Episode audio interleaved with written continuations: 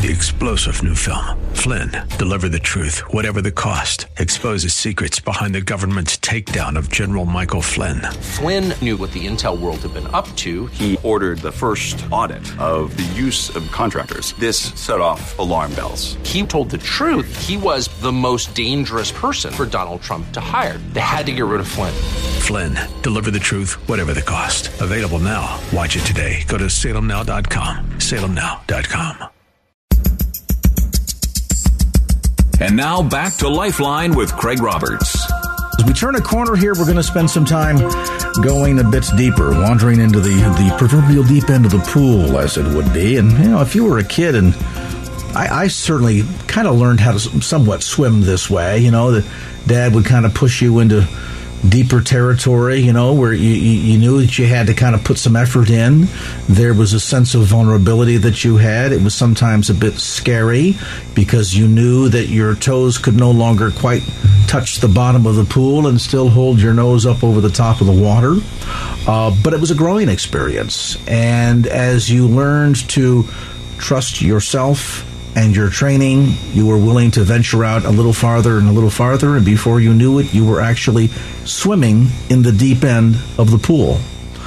All of that, of course, takes that sense of, uh, I think, vulnerability. And the ideal, I think, comparison can be said, too, of our relationship with God. It is true, to be sure, that uh, God, in fact, pursues us and does so with tremendous um, vigor and passion. Uh, and yet, um, he calls upon us to pursue him as well. And uh, the wonderful rewards to he or she who is willing to pursue God, uh, to have that David style heart after God, to wish to go deeper in one's relationship with the Lord, uh, even if it calls upon us to become more vulnerable as we do so. Ken Jung has written a new book called Go Deeper Encountering God's Passion. He is pastor of spiritual formation at Bridges Community Church in Fremont. And Ken, welcome. Thanks for having me. First venture into uh, writing a book for you? More in a public way, but I mean, I've been writing for 10 years, you know, with more like church publications, but this is the more first official publication, yeah. Academics your background. You've worked as a teacher, both uh, domestically and overseas, as we were chatting a bit off the air here.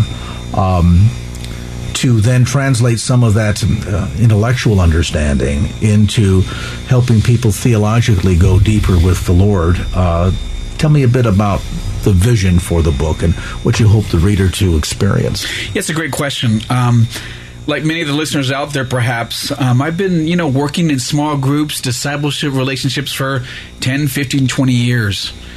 And as I looked, took a step back, I was thinking more about if I could do this differently, how would I, in fact, disciple people now, today, in the year 2013, 2014? And the more I thought about it, the more I realized that maybe some of the things that I've done in the past were not bad per se, but I wanted people to experience God in a different way. I wanted them to be excited about Scripture.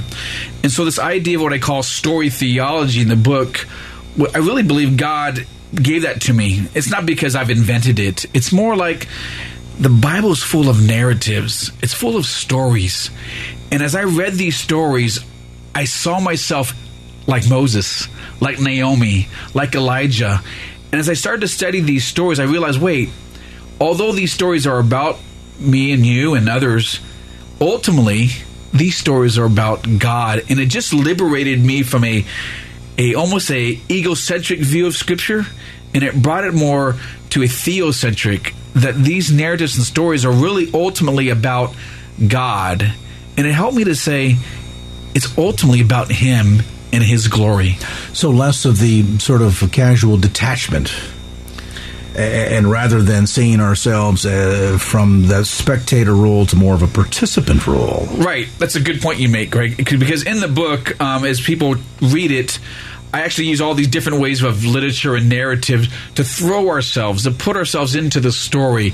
I often tell people, like, well, I'm not saying that Joseph said this, but here's are some thoughts that he might have or when Mephibosheth comes back into the palace, I say very clearly, now these words aren't in scripture, but here's some thoughts that Mephibosheth might have been struggling with as he's entering the palace. This could have been all mine. This was my grandfather's place. is David going to kill me here? So I do that as a literary device to help people get into the narrative, get into scripture, and sense and feel the spiritual journey that leads to God.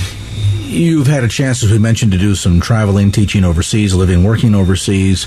Um, as you look at sort of the big picture of what's going on within the kingdom of God, is this a common problem that there is a good percentage of those that name Jesus as Lord and Savior that that are more engaged in sort of the uh, the spectator side of Christianity. It's something we do. We show up to church on Sundays. We we've got the well worn Bible that we thumb through uh, Sunday mornings, but kind of set aside the rest of the week. That that uh, Christianity is perhaps not as participatory as it needs to be for us. That's a good point. I mean, it's hard to always make comments, uh, you know, across the the board, of course, but I think in general we do have a consumer mentality.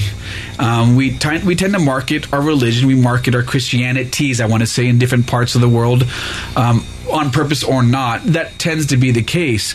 And that's why the gospel is so important, though, right? The gospel liberates us from that consumer mentality.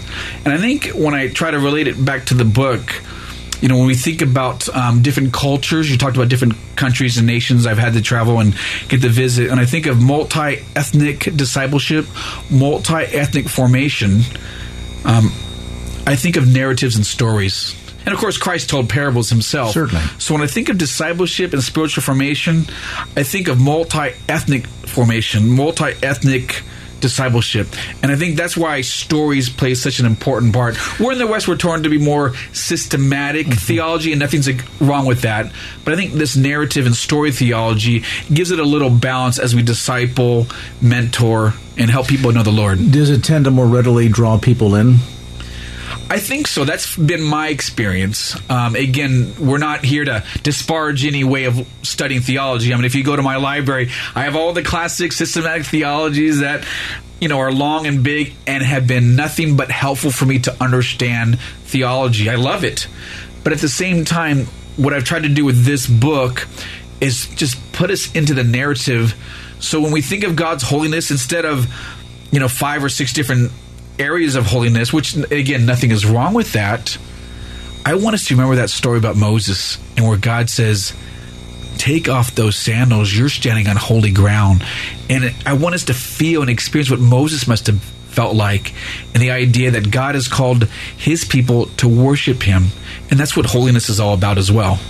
So, really, then the difference between sort of looking into Scripture versus being drawn into Scripture. I mean, we typically look at the Bible as as a narrative that tells us about God, of by whom we learn God's character, God's passion.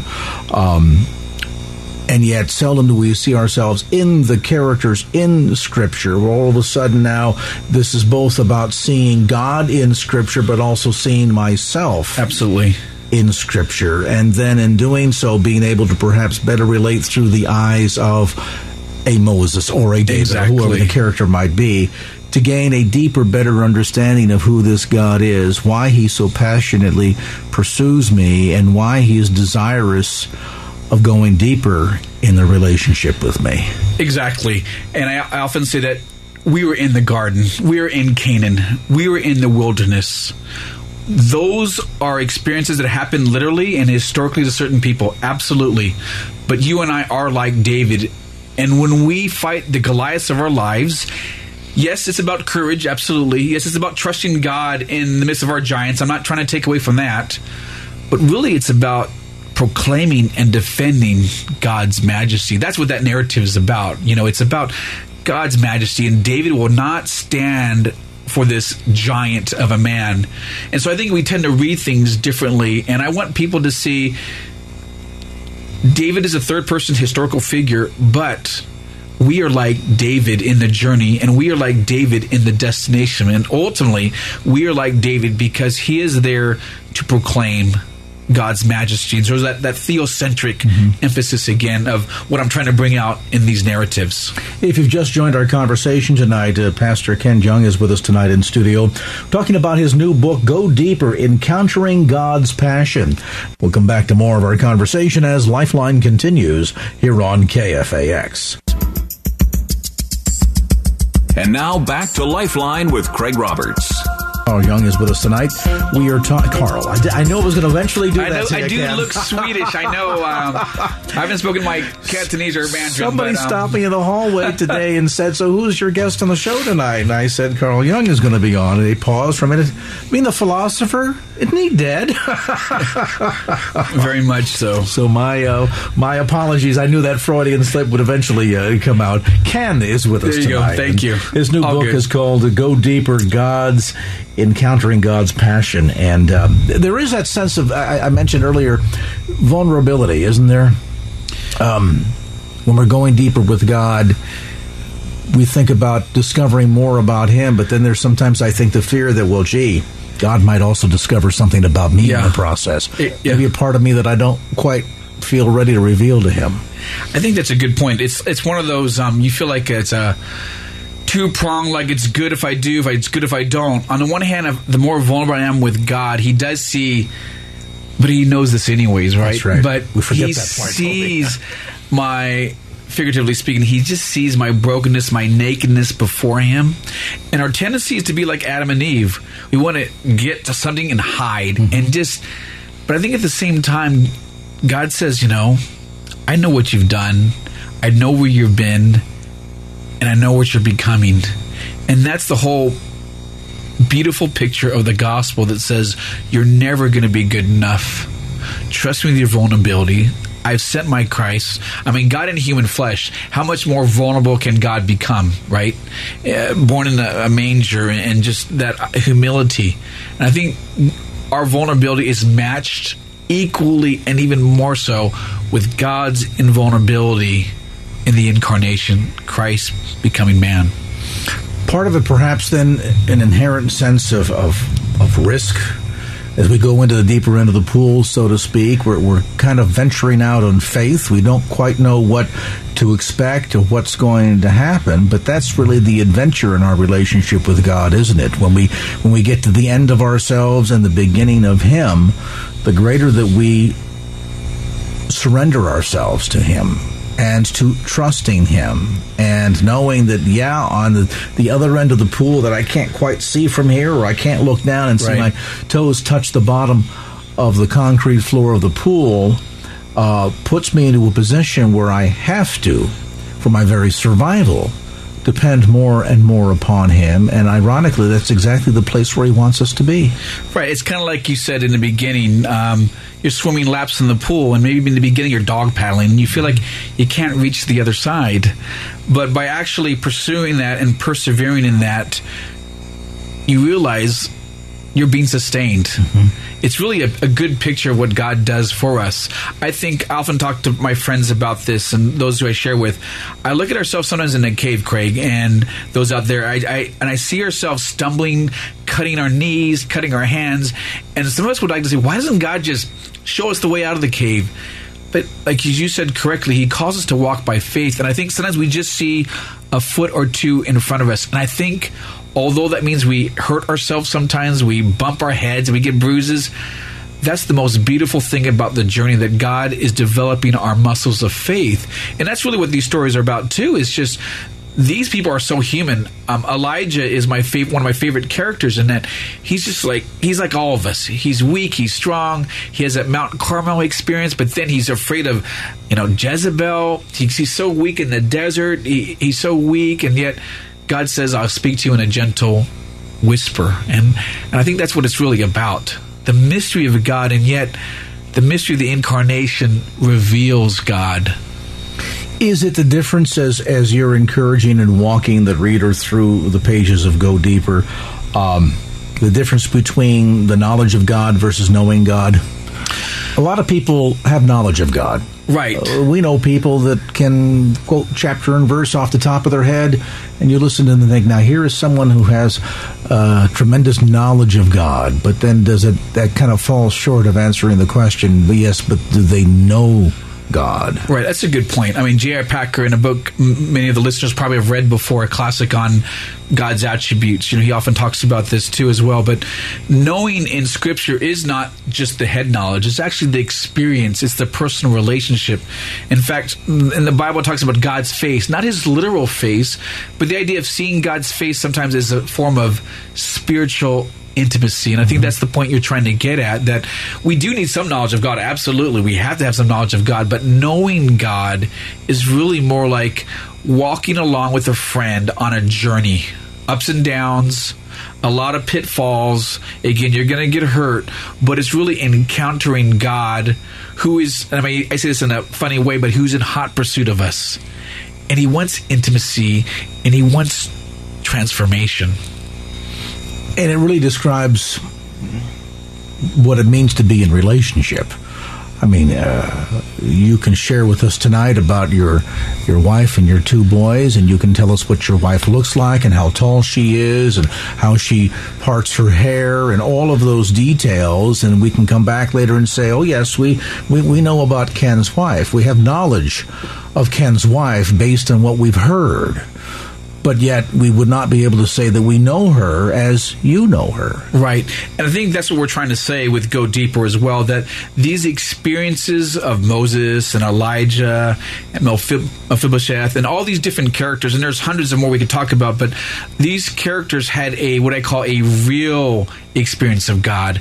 They were theological experiences of God, and they were what I call transforming experiences of God. And those experiences formed their theology, or what you and I may say I get a book and here's theology, and then and we take a class in college or seminary or Sunday school, and that's theology. But a lot of that theology was born out of an experience of God, and so their experience of God helped form their theology of who God is, and so that's that knowing and experience, that encounter that we have. Well, and that experience is really uh, at the core then indicative of relationship, isn't it? I mean, we we can't really claim to have relationship with someone unless we know them or have experienced them. And maybe that's one of the big challenges facing a lot of us in the church these days that we have knowledge of God. And yeah, we show up Sunday school and we dutifully take notes and we'll read through a passage of scripture now and then. We have knowledge of God, but do we really know Him? Have we experienced Him to say that we have relationship with him. You look at some of the characters that you talk about inside the pages of Go Deeper, and the one thing that emerges is that these men and women um, have lived out their lives in a manner and fashion that is demonstrative of the fact that they have experienced God and having experienced have therefore been able to go to that next level, that deeper level in relationship with Him that God desires all of us to be able to experience, doesn't And we've tried to take examples that are everyday examples, right? So Naomi, for example, my goodness, she loses her husband, she loses her two sons. She's in Moab. She's not in Bethlehem. You know, and there's a famine. That's why they leave in the first place. But can I mean, I, I, I can't fathom the the pain that she must have had. And so when she comes back, as most of our some of our listeners probably know, she says, "Call me Mara," which means bitterness. Her name actually Naomi means pleasant, but she's saying, "God has given me this these experiences." And don't call me pleasant anymore. Call me Mara, which means bitter. But notice she comes back to her spiritual community. And it is in this spiritual community she finds peace, a chance to serve, and ultimately we know about Ruth and, and everything in the in the line of Jesus that comes to Ruth. And so I want to say that this God who is in pursuit of us for intimacy and transformation, this God pursues us even in our lowest, most hurtful, most broken times in our life. And that's the beautiful thing because a lot of us are broken people. None of us have these nice narratives with with a per, you know. A lot of us come from addictions. A lot of us are from brokenness. Our parents may have had a divorce or separation. Some of us have had abuse, and that's how these people of Scripture are. They had come from just horrible backgrounds. Some of them, and their experience are transformed because God is pursuing them.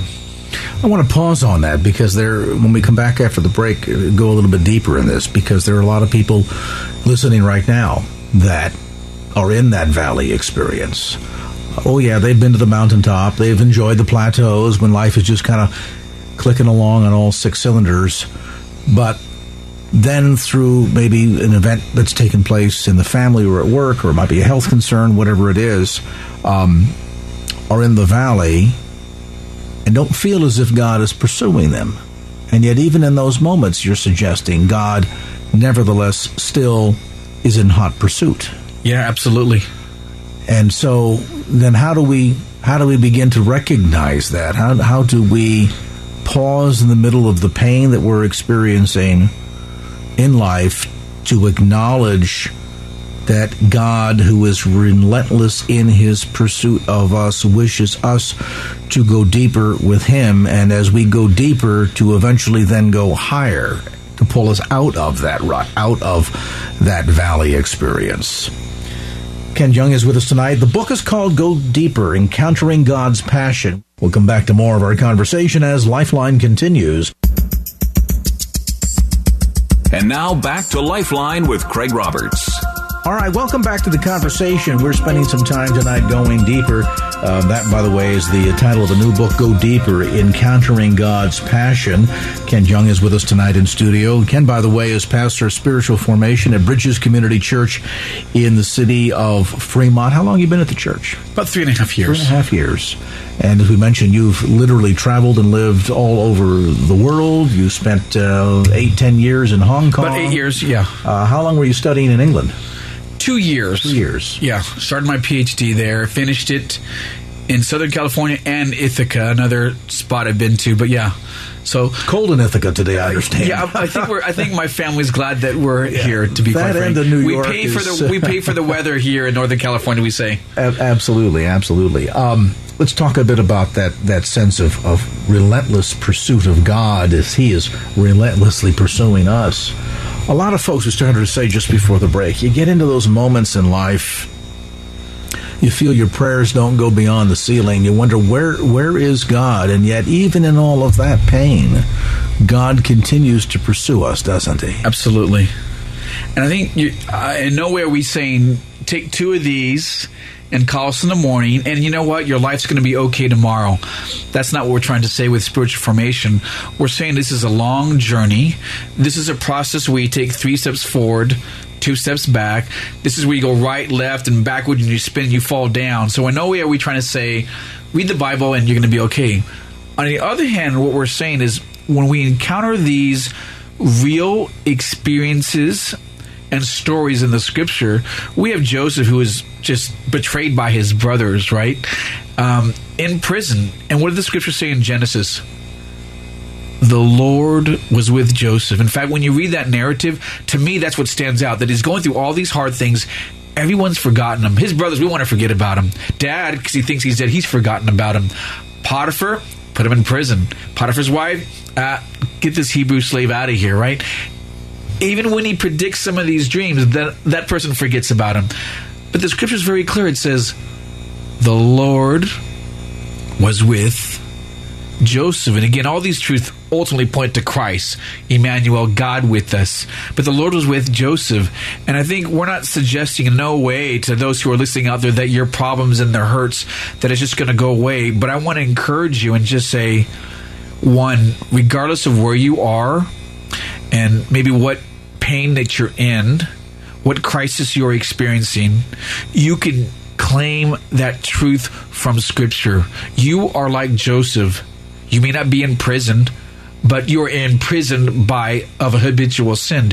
You're imprisoned by bitterness. You're imprisoned by something else. But the truth of the matter here is that even when we don't feel it, God is with us. And so all these lessons kind of build on one another for again for those of you who are listening.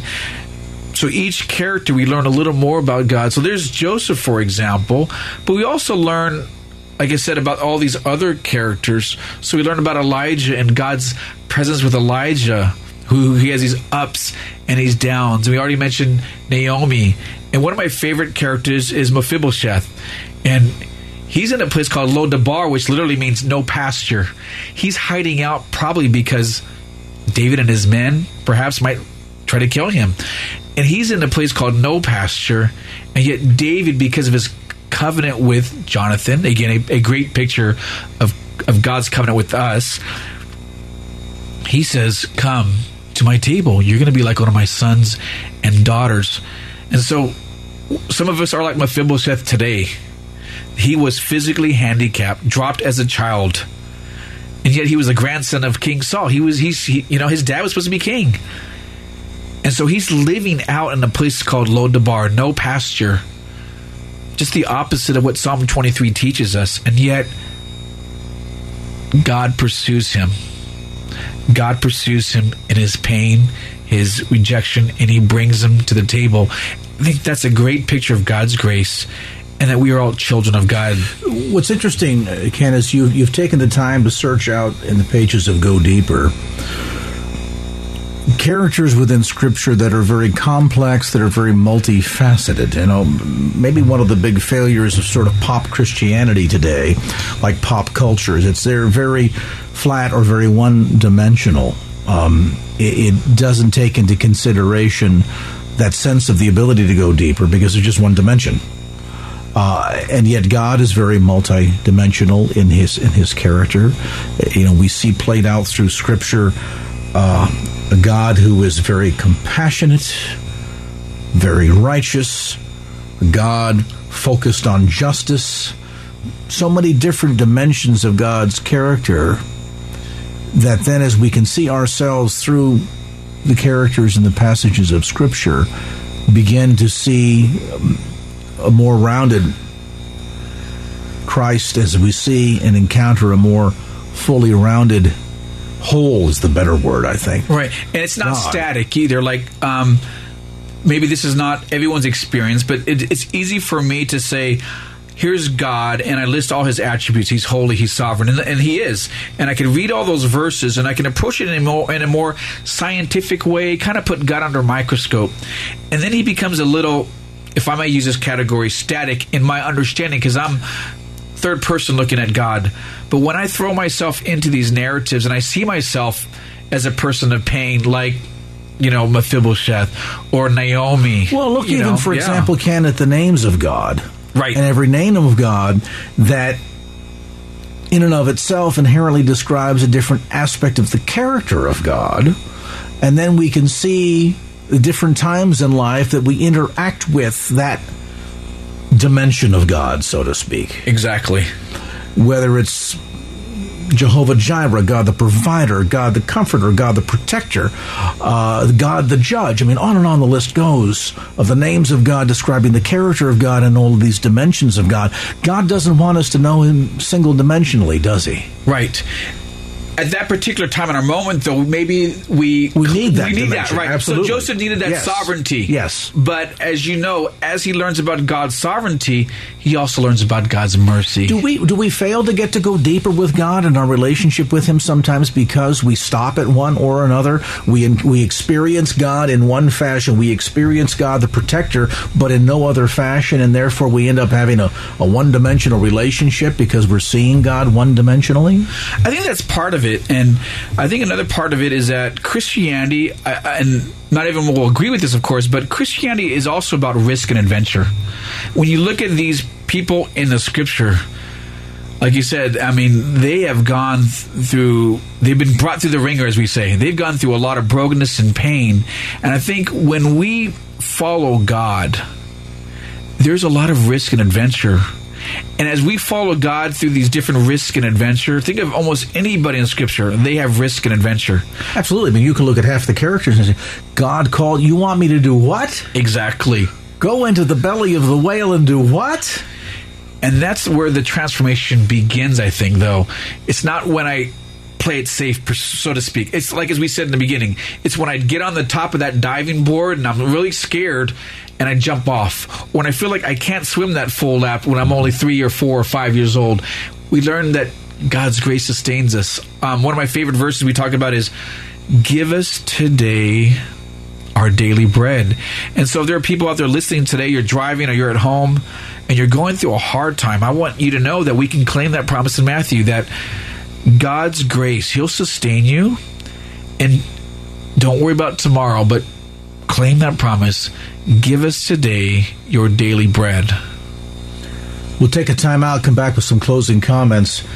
Ken Jung is with us tonight in studio. Go deeper, encountering God's passion. Craig Roberts with you. And now back to Lifeline with Craig Roberts. us tonight in studio, Pastor Ken Jung, The book Go Deeper Encountering God's Passion.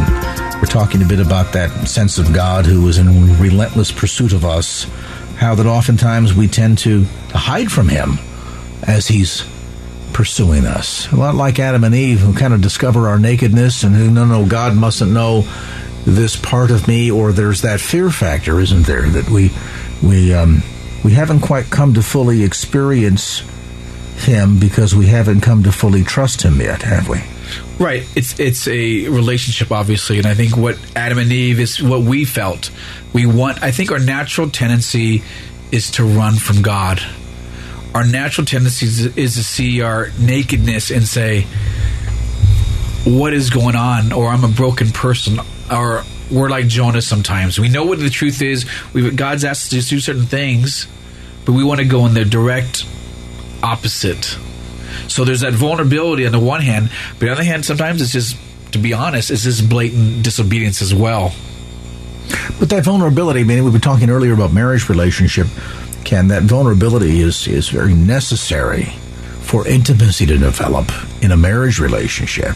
And that's also true, isn't it, when it comes to our relationship with God, that, that in order for us to become more intimate with Him, we have to allow ourselves to be more vulnerable Right, and and although the book doesn't talk about that, I think the Psalms do a wonderful job about that, and they're so real. When you see David, for example, in Psalm fifty-one, confessing his sin about his sin with Bathsheba, talking about his brokenness, being vulnerable. I mean, he's the king, right?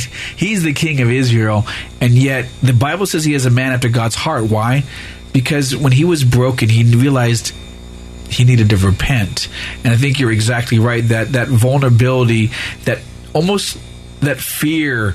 What is God going to do? We're kind of afraid. We're not yet there to trust Him yet. But we realize, as you said earlier, that as we learn to trust Him more, First John, perfect or mature love casts out all fear. all fear. Part of this is perhaps having to to sort of retrain or rethink our our our views on God. Pardon me. I asked that question because there are some of us that were raised in certain theological disciplines that see God as ready to pounce at any given moment as the, the big, strict disciplinarian with a stick in the sky uh, who was there to bring about corrective action the minute we, uh, you know, stray, uh, you know, one inch uh, from the proper course.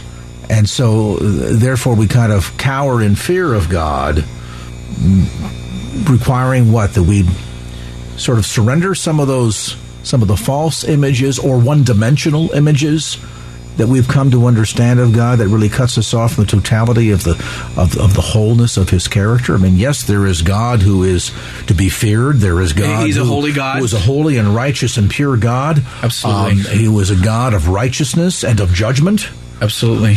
But then we see the God who's caring for the lilies of the field and counted the numbers of hairs in my head, and who cares so much about me that he was willing to sacrifice his only son on my behalf, that his son would pay my price because so God so passionately wants to walk in fellowship and relationship with me, his fallen creation. Wow, I mean, talk about two very complex dimensions of God, and yet sometimes we only we only see one dimension, and that that can stand in our way of that going deeper, can't it? Yeah, I think so. I mean, you have what theologians have called his transcendence. Like he's so above and beyond. And the scriptures do say in Isaiah, "My thoughts are not your thoughts, my way," and they're higher. You know, and we cannot comprehend God. He's infinite, and so that is all true. On the other hand, and I think obviously the incarnation with Jesus, God becoming human, right, taking on human nature, right. That is the most humiliating, in some sense, humble thing that this God can do to show I am ready to walk with you. In fact, I am ready to do miracles. I'm ready to teach you. I'm ready to serve you. In fact, I'm ready, ready to, die for, for you. you. Mm-hmm. And as I resurrected and conquered death for you, notice it's all for us, for Christ's followers.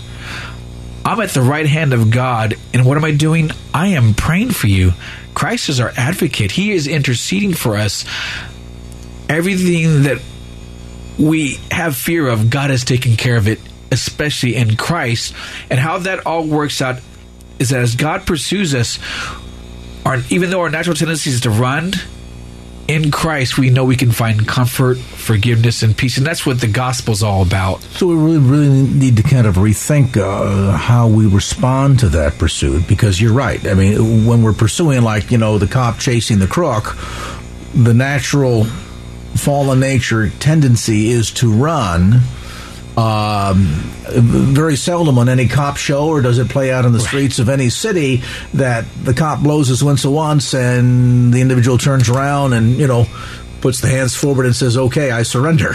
Right. Usually, there's a bit of a struggle, and that certainly is true in our relationship with God. We are more inclined to flee than we are to surrender, but yet it is in that surrendering right that as God pursues us and we surrender to Him, that He can that that process Paul talked about working out of our of our salvation and that process of going deeper in that relationship.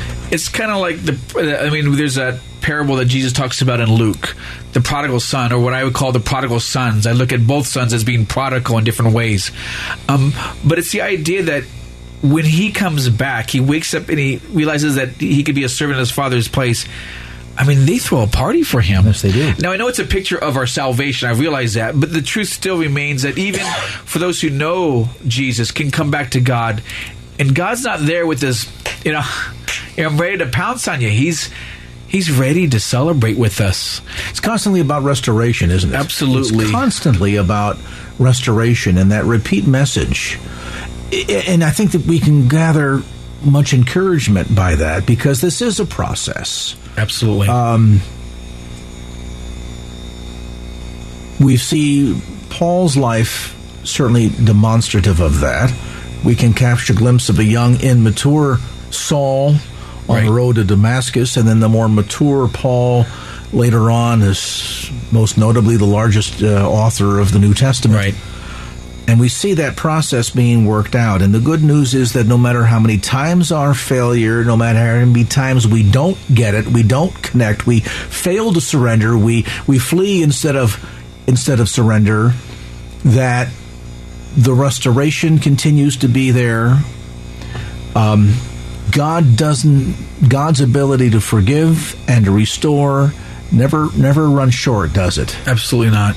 And that's because of Christ. It's, and again, I know that the book is not about what, theologians have called Christology. It's not a book about Jesus per se, but throughout the book, it it all points to Jesus Christ. And that's why we don't have to cower in the corner because God's wrath was poured out on Christ. He became a sin offering for us. Second Corinthians 5 talks about that. And that sin offering that while we were yet sinners, that sin offering took place on our behalf. Once and for all for all mankind. And it's it really is pretty unfathomable when you try to, to wrap your mind around the breadth and depth of the grace of God and the restorative power of God and the nature of God and how multidimensional God is. And I think that's what's encouraging about the job you've done in this book, Ken, is the fact that you take so many characters throughout Scripture um, all of whom are coming at different experiences and, and, and different issues of their character and, and who they are and how they are engaging a different dimension of God. Right. To ultimately paint this big picture of this multifaceted, multi-dimensional God who is all knowing, all seeing, all loving, all forgiving, all restoring. Um, and I think it, it, it gives hope to the reader to understand that as we are willing to be vulnerable and step out in faith and go beyond where it feels safe right. in our spiritual walk to a bit toward the deeper end to know that as we go deeper we will find him we will encounter him there exactly and there's great mystery there it's kind of like if you're at a beach and maybe you go a little further, you go a little. There's a mystery going deeper and deeper out there, and maybe the tide becomes stronger, and et cetera, et cetera. But the point we're trying to make is like what you just said: is that as we go deeper, and there's more mystery, there's more risk. That's when we learn to trust God more as well. It's not blind leap. It's not a blind just jump out of a building. It's the idea that my grace is sufficient for you, for power is perfected in your weakness. And Paul says, I will boast that the power of Christ dwells within me. A great conversation, Ken. We appreciate you coming in. Great book. Folks want to get more information, by the way. Um, Ken's got a blog spot. You can go to renewingeli.com that's Renewing Eli, E-L-I, renewingeli.com. You can find out more about the book there, order a copy online as well. Um, he also serves at um, Bridges, as we say, Bridges Community Church in Fremont. Tell us a bit about that. Oh, great. Um, yeah, so I've, as we said earlier, I've been there for three and, three and a half years, and um, it's an evangelical free church, but it's called Bridges because one of our, our, our vision is to make disciples, but not just any disciples, disciples of nations. And here in Fremont, we have this great opportunity to to, re- to reach people of first gens. You want to reach the world for Christ? Step out your front door. Absolutely. We no longer we can go out them, but we can just do it here as well. And so here at Bridges, the unique thing that I found here, one of the reasons why I wanted to come here, to be quite frank, I was in Ithaca, New York, not just because of the weather now, although that's a good reason too, and being closer to family, those are good reasons. But when I did my research about Fremont, I looked at all the statistics and demographics and and all the different ethnicities and nations represented in our city here. And not everyone is like that. I realize that.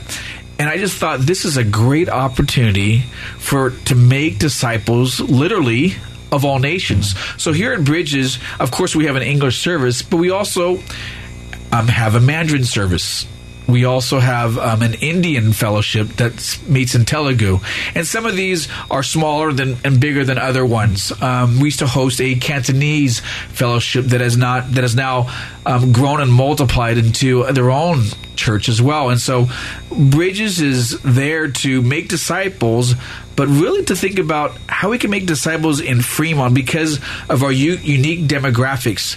How can we reach first gen services. And so ideally, we have a service in the language for the mom and dads, but for the kids, they're in our children's ministry. And for as they get older, we want them to be in our youth ministry as well. And so as they become acclimated in our Western culture, they get to go to a Western style youth group. Mm-hmm. But mom and dad who aren't as comfortable, they hear the gospel. They can sing in their own native language. Good stuff. Information, by the way, on the web at uh, Bridges cc.org. Ken Jung, thanks so much for dropping by. Well, that's going to do it for this edition of Lifeline. Thanks so much for being with us. And if there was anything you heard on today's show that you'd like to hear again or share with a friend, grab a copy of the Lifeline podcast. Simply log on to kfax.com. That's kfax.com for the Lifeline podcast. Our producer is Wanda Sanchez. I'm Craig Roberts. Till next time round, remember, just don't keep the faith. Get out there and share it and make it a great evening. So long. Opinions expressed in the preceding program do not necessarily represent the views of the ownership, staff, or management of KFAX. Copyright Salem Communications, all rights reserved.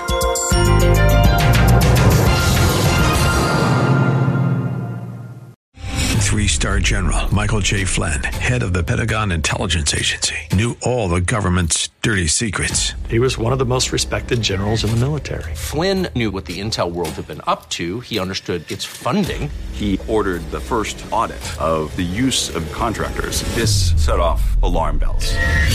The explosive new documentary, Flynn, Deliver the Truth, Whatever the Cost, uncovers the facts behind this scandal. Flynn told the truth. He was the most dangerous person for Donald Trump to hire. I find out the worst enemy that I'm going to face in my life is right here in America. They took my assessment and they wanted me to change it. And I was like, I'm not changing it. They had to get rid of Flynn with in depth interviews, archival footage, and never before seen personal records of the man behind the headlines. I just felt like I was drowning. Flynn, deliver the truth, whatever the cost.